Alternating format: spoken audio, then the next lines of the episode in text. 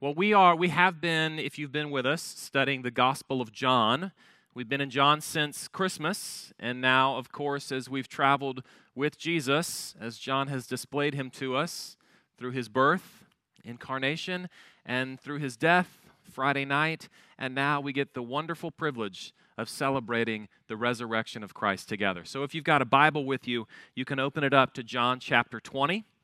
It also will be printed on the screen above me so you can follow along there as well. Listen now as I read to us from John chapter 20. I'll read verses 1 through 18. Now, on the first day of the week, Mary Magdalene came to the tomb early while it was still dark. She saw that the stone had been taken away from the tomb. So she ran and she went to Simon Peter and the other disciple, the one whom Jesus loved, and she said to them, They have taken the Lord out of the tomb, and we do not know where they have laid him. So Peter went out with the other disciple, and they both were going toward the tomb. Both of them were running together, but the other disciple outran Peter and reached the tomb first. And stooping to look in, he saw the linen cloths lying there, but he did not go in. Then Simon Peter came, following him, and he went into the tomb. And he saw the linen cloths lying there, and the face cloth which had been on Jesus' head, not lying with the linen cloths, but folded up in a place by itself. Then the other disciple, who had reached the tomb first, also went in, and he saw and believed. For as yet they did not understand the scripture that he must rise from the dead. Then the disciples went back to their homes. But Mary stood weeping outside the tomb.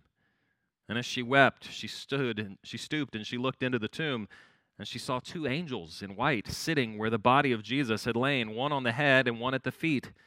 And they said to her, Woman, why are you weeping? She said to them, They have taken away my Lord, and I do not know where they have laid him. Having said this, she turned around and she saw Jesus standing there, but she did not know that it was Jesus. Jesus said to her, Woman, why are you weeping? Whom do you seek? Supposing him to be the gardener, she said to him, Sir, if you've carried him away, tell me where you have laid him, and I will take him away. And Jesus said to her, Mary. She turned and she said to him in Aramaic, Rabboni, which means teacher. Jesus said to her, Do not cling to me, for I have not yet ascended to the Father.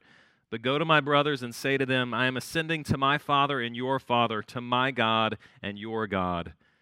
Mary Magdalene went and announced to the disciples, I have seen the Lord, and that he had said those things to her.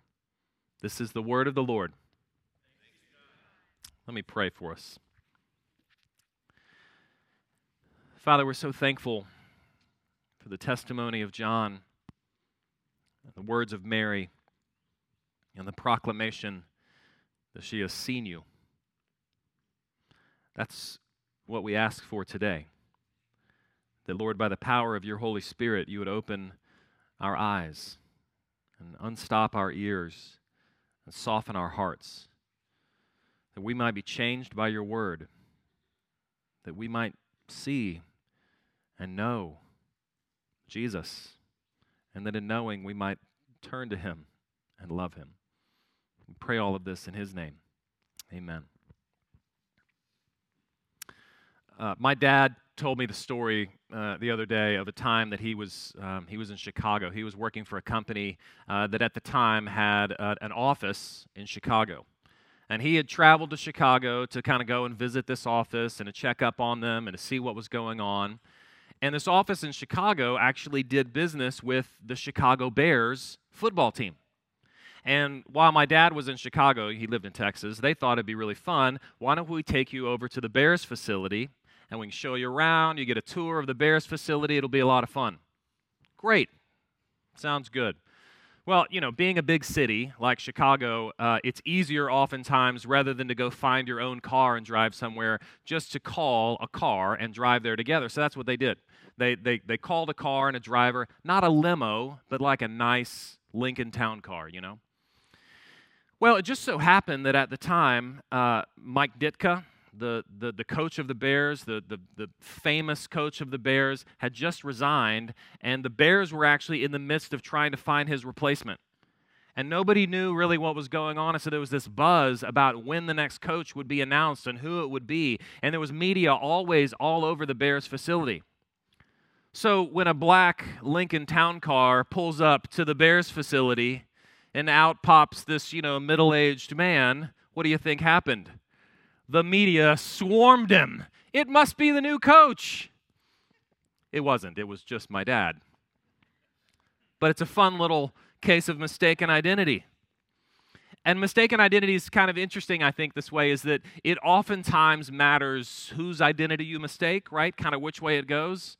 For instance, uh, if you're in the White House uh, and you bump into the janitor and you say, Oh, pardon me, Mr. President, I didn't see you there, well, you'll have a little laugh about that when you realize it's not the president, right? But what if it's the other way around? and down the hall, you actually see the president. You say, "Hey, Jimmy, the uh, the trash cans in the Oval Office need to be changed, and there's some trash over here."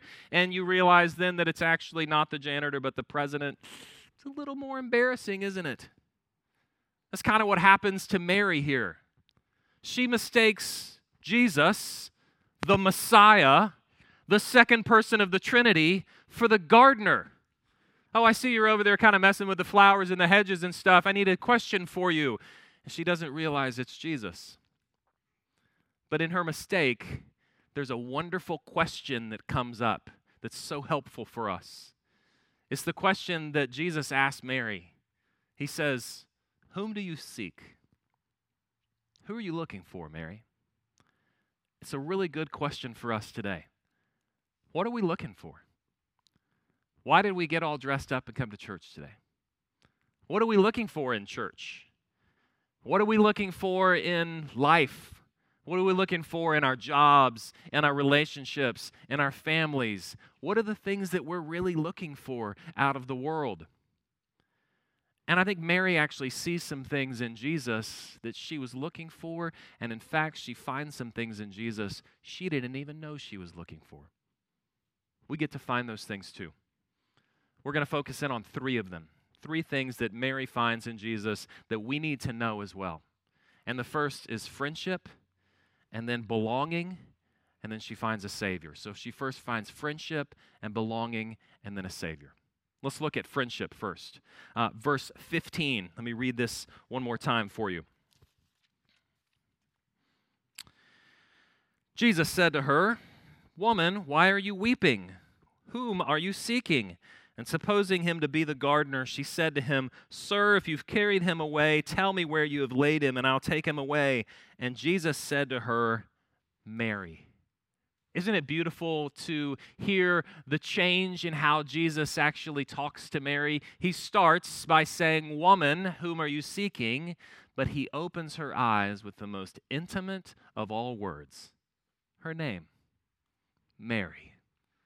And it's him speaking her name to her that her eyes are open and she realizes who this is. In John 10, we read Jesus saying that he is the good shepherd and his sheep know his voice, and he knows his sheep by name. Psalm 139 proclaims this about the Lord that he has known us, that he knows and numbers the hairs on our heads, that he sees us clearly, and he knows every single thing about us.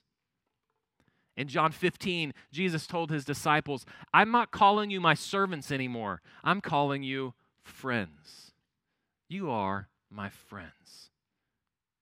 You know, there's two things that really kind of go together with being a friend it's to be known and to be liked, or even better, loved at the same time. And, you know, we're always searching for those things, aren't we? I mean, we want to be liked. We want to be accepted. It's not just a middle school, middle school thing, it's a thing that all of us desire.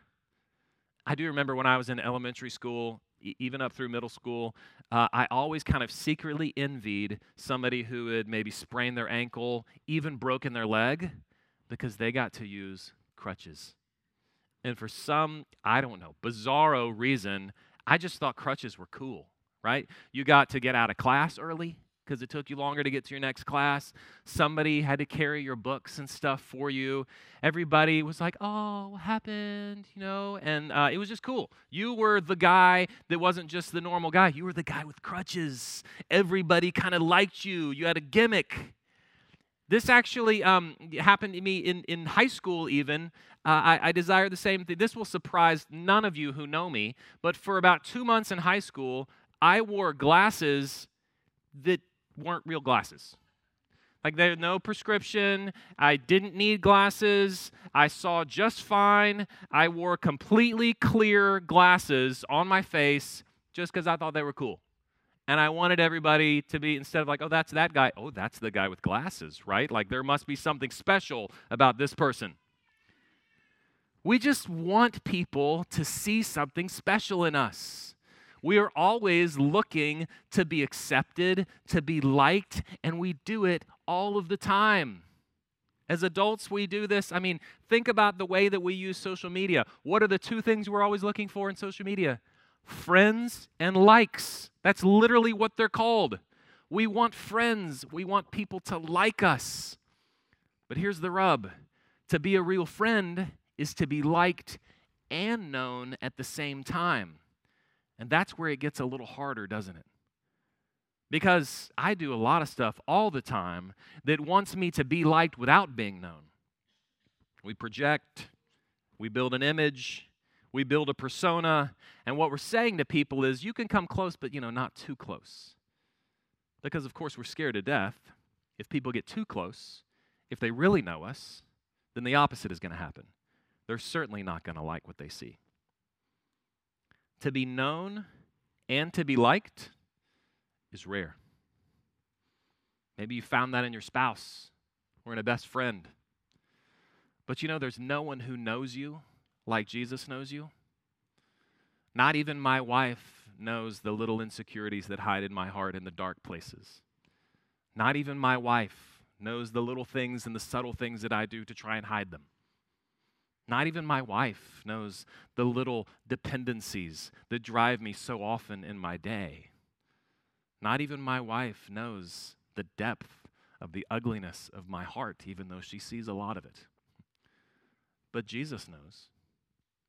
And here's the amazing truth He loves us still. Jesus has told us, I am your friend if you belong to Christ. If your faith is in Jesus, if you are a Christian, do you know that He has said you have moved from the category of enemy to the category of friend? I think some of us need to hear Jesus just speak our name to us today. I know you. I love you. You're mine. Let's move to that second piece. Second thing we find in Christ is belonging in this passage. Look at verse 17 again. Jesus said to Mary, Don't cling to me, for I've not yet ascended to the Father, but go to my brothers and say to them, I am ascending to my Father and your Father, to my God and your God. Jesus tells Mary, Go to my brothers. Now, listen, that maybe kind of just passed over and we've heard it many times, but it really should astound us. Because Jesus said, like uh, in John 15, like I said, He said, I no longer call you servants, I'm calling you friends. But there's something that's happened in between John 15 and John 20. And in the upper room, actually, Jesus tells his disciples something really interesting. He says, You're going to scatter, you're going to leave me. And guess what? They did. Guess who was there sitting around on Easter Sunday morning just waiting for Jesus to raise from the dead like he said he would? Not his disciples, not the guys at least. They were all hiding in a room somewhere because they were afraid of the Jews. But isn't this amazing what Jesus tells Mary? He doesn't say, Go tell those scoundrels that I've risen like I told them I would. Go tell those heartless cowards that I'm actually here. Go tell those people that left me that they are no longer my friends. No, it's not what he says at all, is it? He says, Go tell my brothers. He doesn't move backward from friends, he actually moves forward into intimacy, right? He's no longer using the word friend, he's using the word brother. These are my brothers.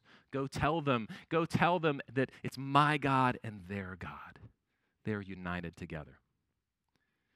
You know, that idea of belonging is so woven into our hearts. We yearn for it in everything, and it is so woven into the brokenness of our world, too, isn't it?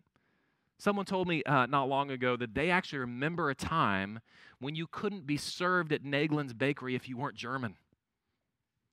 And of course, you know, we have used race and ethnicity as a sign of belonging or not belonging, you know, all throughout the history of our nation and really throughout the world. But there's plenty of other things too, aren't there?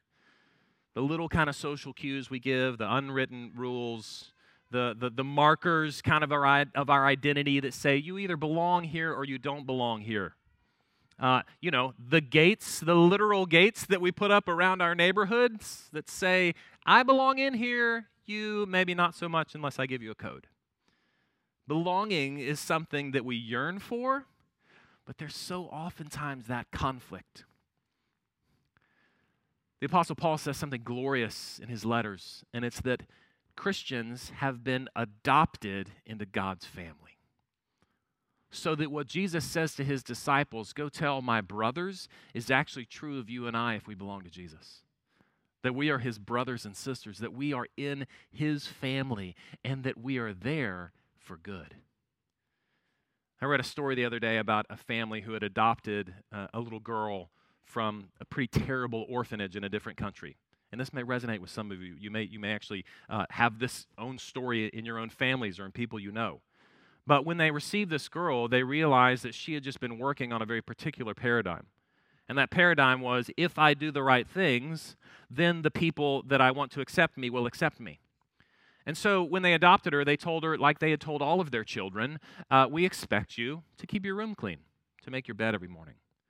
But what they didn't know is that she was going to kind of twist that to do what she was doing in order to gain love. So every morning they, would walk into her room, and her room was immaculate, and her bed was made perfectly, and she was sitting on her bed, and she would say, My room is clean. Can I stay?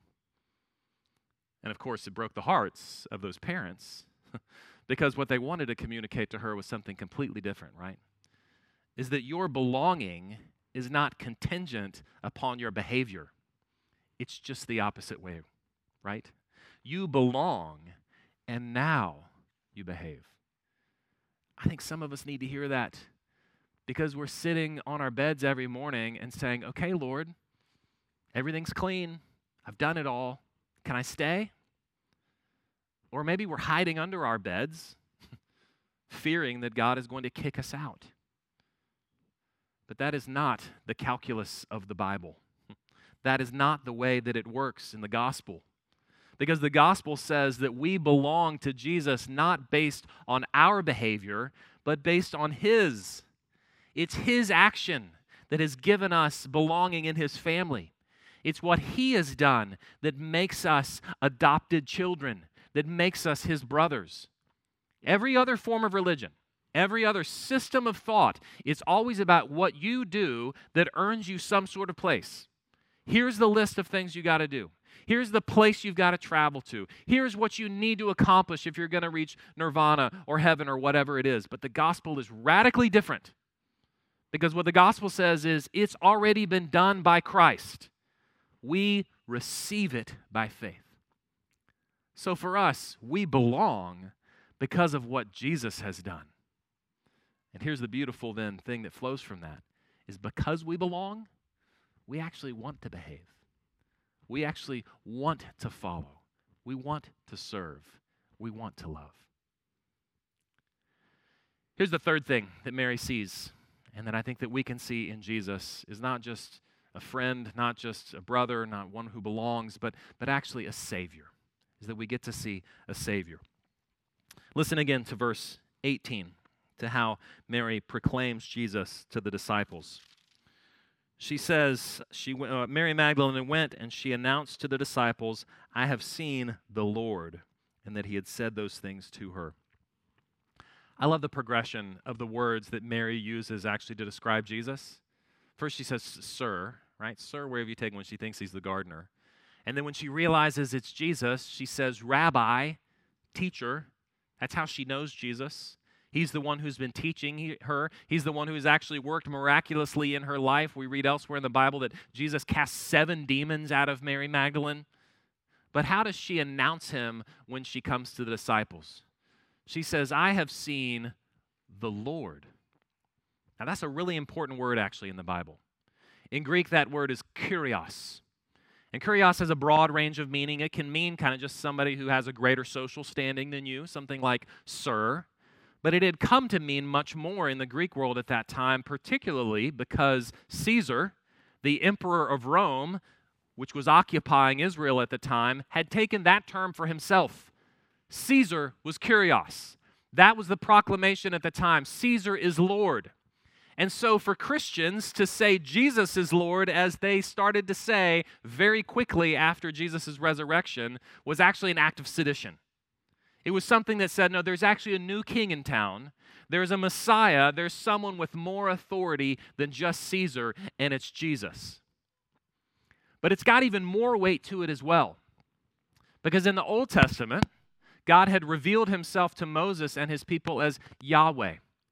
And when the Old Testament, which was written in Hebrew, when it was translated into Greek for, uh, for, for first century Jews, they didn't want to translate the word Yahweh kind of literally out of respect, so they actually inserted the word kurios. So when it gets translated into Greek, the, every time Yahweh is present in the Old Testament, it's written kurios.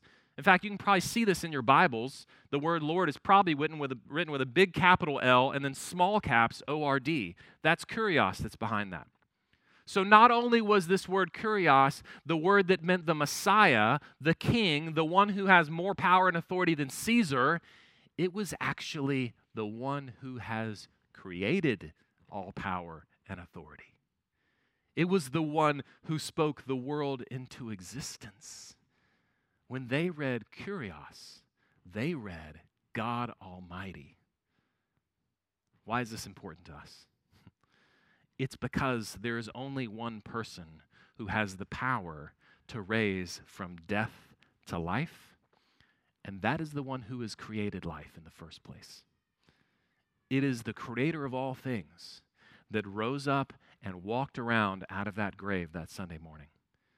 It was the one in whom all things hold together that spoke Mary's name to her. I have a friend in Baton Rouge when we lived there who has a story that, that that may be familiar to many of you. He grew up in the church, and then in college, just kind of gradually started walking away, sleeping in on Sunday mornings, and then sleeping in every Sunday morning until really after college in his young adult life, he just didn't really know much about Christianity anymore and was completely detached. And then he met his wife and she dragged him to church. Anybody ring a bell for anybody? And as he was in church one of those mornings when his wife drug him there, he heard the pastor preach what he would actually describe as a pretty mediocre sermon from John chapter 1, in which he just said what Scripture says, which is, In the beginning was the Word, and the Word was God. And my friend sat there and he thought, okay, if Jesus was in the beginning, and if Jesus is God, then maybe I need to actually pay a little more attention to him. Maybe we need to hear that this morning. Is that the one who spoke so tenderly Mary's name to her is the one who spoke the cosmos into existence. The one who got up and defeated death that Sunday morning is the one who actually created life. The one that we celebrate as the risen Christ is the one who has created all things. Paul says, in whom all things hold together. And he is the only one that can actually change a broken heart. He is the only one that can rescue. He's the only one that can defeat not only death, but sin, the cause of death. So, how does Mary respond to this Savior? This is worth noting. Two things she does. The first is that she worships. And how does she worship? Well, it's not explicitly listed, but it's implied. She gives Jesus a big hug. Jesus says something interesting to her. He says, Mary, stop clinging to me. And in, in English, it's a little hard to understand the, the power of that phrase, but in Greek, it really is kind of an ongoing verb. It's like Jesus is saying, You can't keep clinging to me and hugging me forever. You've got to stop at some point. Jesus is not telling her not to touch him, okay? He's not saying to go away. She's actually doing what she's made for. This is what the Bible says is that Christians, not just Christians, but people, human beings, were made to worship. We were made to have God at the center of our lives, to embrace Him in all that we do, to have the gospel actually drive our work and our relationships and our families and the way that we look at the world. Worship is supposed to be something that's at the heart of all that we do. We are to live in a full time embrace with Jesus. So then, why does he tell her that she needs to stop? It's because there's a second thing that we were created to do as well, and that is to announce, which is exactly what Jesus does. Jesus says, Go and tell my brothers what you've seen. And so Mary goes and she proclaims the best news she's ever heard I have seen the Lord. Let me close with this. I think there are three kind of ways that we can oftentimes think about and talk about resurrection. The first is kind of the factual way. Like if I had a jar up here and it had jelly beans in it, and I said, "All right, we're taking we're taking votes. How many beans, how many jelly beans are in the jar?" And someone would say 250. Another person would say 176. And somebody would say nine. Right? Um, one of you would be closer to the real number than another. But there's actually a real number. There's a right and a wrong answer. Those are the facts, and they're undisputable. The second way that we can look at resurrection, and probably the more common way these days, is if I passed out Starburst candies to everybody and I said, okay, which is the best flavor? Well, at that point, we're not really talking about facts. We're talking about opinions. We're talking about preferences. Some people may say, I don't even like Starburst, or I got braces on, I can't eat Starburst, right? We're talking about opinions. And by and large, these days, when we are talking about truth claims about religion, we have actually usually moved them into that second category so that we talk about them as opinions, as preferences, as that sort of thing. But there is actually a third way to talk about the resurrection that I think is even more helpful. And they aren't just facts to believe or opinions to form, but as a person to know. Mary does not come and announce, I've seen something really great. She doesn't come and say, I have a wonderful story that I'm going to tell you that's going to help shape kind of your thinking. She doesn't even say, you know, I have uh, been, I've given this little news, this bit of news, and it's got these numbers on it. No, she says, I have seen a person. I have seen the risen Christ. So let's get back to our original question Whom do we seek? What are we looking for? Have we met the one where there's real friendship to be found? Have we met the one who gives us belonging like we can't find anywhere else? Have we met the one who holds all things together by the power of his word and who has put sin to death on the cross and who is raised to new life? Have you met the risen Christ? Do you know him? If that answer is no, let me encourage you to keep digging into God's word.